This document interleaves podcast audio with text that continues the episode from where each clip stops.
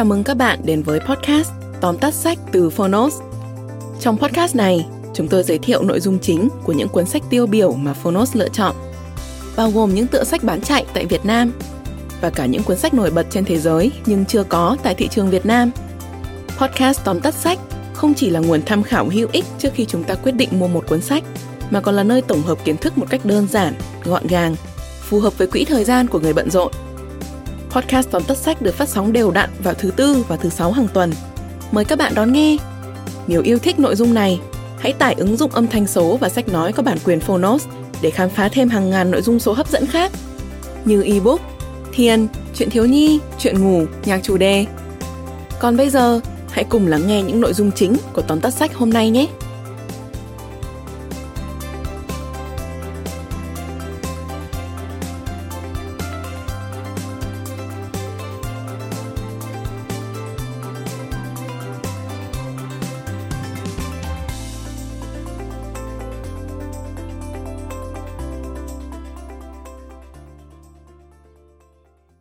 Bạn đang nghe từ Fonos.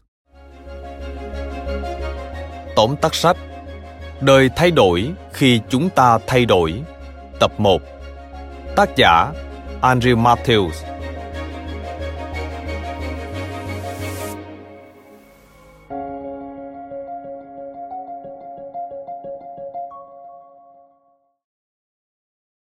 Một người vừa mới phá sản khóc lóc rằng: "Tôi mất tất cả rồi." Một học giả đi ngang qua, nghe thấy và hỏi: "Anh vẫn còn nghe, nhìn, đi lại được mà. Anh mất tất cả lúc nào đâu?" Người nọ ngẩn người, chợt nhận ra bản thân đúng là chỉ mất mỗi tiền mà thôi. Ắt hẳn không ít người giống anh chàng ấy. Sự việc thì vẫn thế, nhưng chính họ lại chọn cách nhìn nhận vấn đề tiêu cực nhất, khiến cuộc đời trở nên bất hạnh. Đời thay đổi khi chúng ta thay đổi, tập 1. Chìa khóa hạnh phúc chỉ rõ điều này và cảnh tỉnh những ai còn chìm sâu trong đau khổ do mình tự tạo. Rõ ràng, nếu biết xây dựng thái độ sống đúng đắn, cuộc đời ta chắc chắn sẽ khác hẳn đi. Mời bạn cùng Fonos điểm qua 3 nội dung chính trong cuốn sách Đời Thay Đổi Khi Chúng Ta Thay Đổi, tập 1. Chìa khóa hạnh phúc được Fonos chọn lọc chia sẻ đến bạn. Nội dung thứ nhất: hạnh phúc không nằm ở ngày mai. Chìa khóa dẫn đến hạnh phúc chính là sống cho hiện tại. Khi còn bé, ta luôn hoàn toàn tập trung vào những việc đang làm, dù chỉ là ngắm một chú sóc hoặc vẽ một bức tranh. Nhưng khi trở thành người lớn, ta lại có xu hướng lo lắng quá nhiều việc cùng lúc. Ta liên tục day dứt về quá khứ và nghĩ ngợi về tương lai. Ta bắt đầu trì hoãn việc hưởng thụ niềm vui ở hiện tại, cho rằng hạnh phúc thực sự chỉ xuất hiện ở ngày mai. Chẳng hạn, một người có nhà cửa, việc làm ổn định, nhưng vẫn nghĩ mình không hạnh phúc vì chưa có gia đình. Một thời gian sau, anh ta có vợ con, nhưng vẫn nghĩ mình chưa hạnh phúc vì con chưa lớn. Thời gian sau nữa, khi con đã lớn, thì anh ta lại nghĩ mình chưa hạnh phúc vì con chưa lập gia đình. Tóm lại, anh ta luôn tin mình không hạnh phúc khi những ước muốn chưa thành sự thật. Song cứ mỗi khi đạt được một ước muốn, anh ta lại có thêm nhiều ước muốn khác. Rốt cục, anh ta sẽ chết trước khi biết hạnh phúc là gì.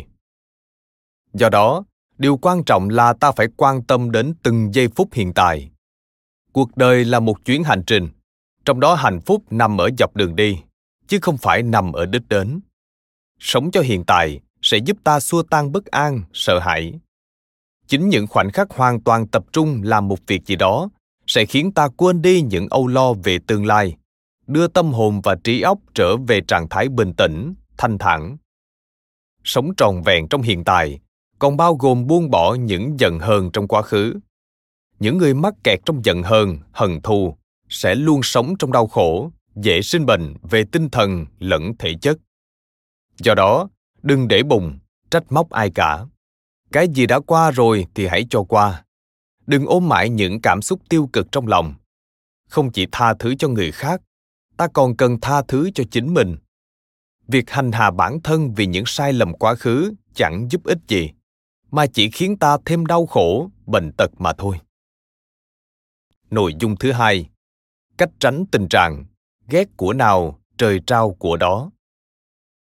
Để sống hạnh phúc, ta phải biết cười khi gặp khó khăn. Đằng nào thì chuyện không hay cũng xảy ra rồi, thì tại sao không vui cười mà sống? Khi ta cười, não sẽ tiết endorphin, giúp đưa cơ thể vào trạng thái hưng phấn tự nhiên, giúp giảm đau, thư giãn. Thế nên, truyện vui và phim hài là những liều thuốc bổ rất lý tưởng, giúp chúng ta khỏe mạnh và tránh các nguy cơ bệnh tật do u sầu đem lại. Những người đối mặt với cuộc sống một cách nghiêm túc quá mức thường sẽ thấy khổ sở triền miên, sinh ra đau ốm. Ai trong chúng ta cũng từng gặp điều không may, song những người có được hạnh phúc là người biết nhìn nhận mặt tốt của vấn đề. Họ vui vẻ, thoải mái với bản thân, giữ tâm trạng tích cực, sảng khoái. Những người xung quanh cũng hào hứng tiếp xúc với họ hơn. Thế nên, ta cần đưa thêm sự hài hước vào cuộc sống và cười thật nhiều. Ngoài ra, cần chú ý tránh các suy nghĩ tiêu cực là vì trí óc con người rất kỳ lạ. Hễ ta nghĩ đến hướng nào thì nó sẽ định hướng tiềm thức đi theo hướng đó, dù đấy là điều ta căm ghét. Ví dụ, khi một người tự nhủ với bản thân, đừng quên việc ấy, thì não sẽ nhớ mỗi chữ quên. Kết quả, não họ quên luôn việc cần nhớ. Để tránh hiện tượng ghét của nào trời trao của đó, ta chỉ nên giữ suy nghĩ tích cực, mang tính khẳng định. Chẳng hạn, đừng nghĩ mình không muốn nghèo, mà hãy nghĩ mình sẽ giàu có. Nuôi dưỡng trí tưởng tượng cũng rất quan trọng, vì đây là yếu tố cấu thành khả năng học hỏi, giải quyết vấn đề và hạn chế suy giảm trí nhớ. Đó là lý do tại sao phần lớn người lớn tuổi lại có trí nhớ kém, bởi họ thường để trí tưởng tượng của mình mất dần đi. Ta có thể dùng trí tưởng tượng để cải thiện hiệu quả làm việc bằng cách diễn tập các hành động cần thiết trong đầu. Ví dụ, ta có thể hình dung cuộc phỏng vấn quan trọng sắp tới sẽ diễn ra thế nào, rồi suy nghĩ cách ứng xử hợp lý. Nội dung thứ ba, thử thách, trắc trở là thiết yếu. Một anh chàng than thở với bạn rằng, sao Thượng Đế chẳng bao giờ gửi cho tôi thông điệp nào nhỉ? Người bạn bèn trả lời, anh không nhận ra đấy thôi, chứ Thượng Đế đã gửi rồi, thông qua chính các sai lầm của anh đấy. Đó là nhận định đúng đắn. Các sai lầm là những thông tin phản hồi quý giá và ta cần học hỏi từ chúng. Sự thật là những người thành công thường phạm nhiều sai lầm hơn người khác. Song thay vì dằn vặt, đau khổ, họ lại bình tĩnh rút kinh nghiệm cho lần sau. Những bất lợi, trắc trở không chỉ đem đến tiêu cực, chúng có thể mang đến lợi thế và động lực, miễn là ta nhìn nhận đúng cách. Người lạc quan sẽ cho rằng thử thách, khó khăn đơn giản chỉ là cơ hội để học hỏi thêm điều mới, vươn lên rèn luyện chính mình. Chính chúng khiến cuộc đời bớt nhàm chán và giúp ta có thêm nhiều trải nghiệm.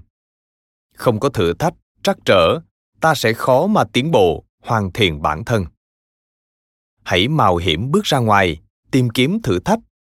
Những công việc khó khăn, nguy hiểm thường được tưởng thưởng rất hậu hĩnh. Những người thắng lớn thường chấp nhận rủi ro nhiều hơn kẻ khác. Ta sẽ không biết được khả năng mình tới đâu nếu không chấp nhận thử thách. Quan trọng là ta phải bắt tay vào ngay với thái độ kiên quyết và dũng cảm.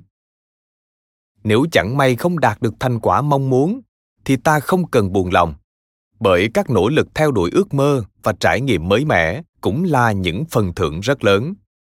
Dù không thành công, ta đã có cơ hội học hỏi, tự khám phá và dấn thân vào một lĩnh vực mới. Ta đã trở thành một con người tốt hơn, nhiều kỹ năng hơn trước kia. Một khi đã nỗ lực hết sức, trái tim sẽ cảm thấy thỏa mãn, đủ đầy.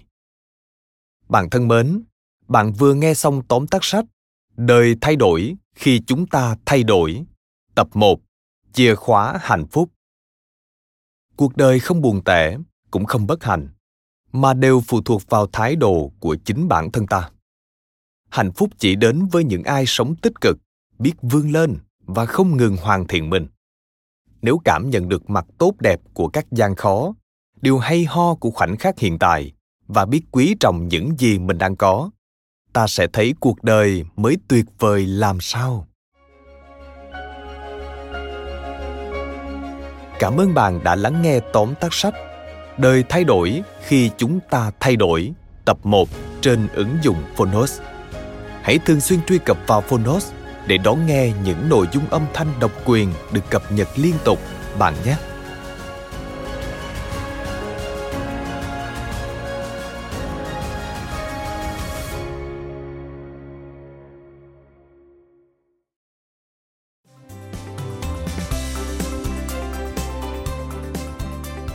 Cảm ơn các bạn đã lắng nghe podcast Tóm tắt sách. Podcast này được sản xuất bởi Fonos, ứng dụng âm thanh số và sách nói có bản quyền dành cho người Việt. Hẹn gặp lại các bạn ở những tập tiếp theo.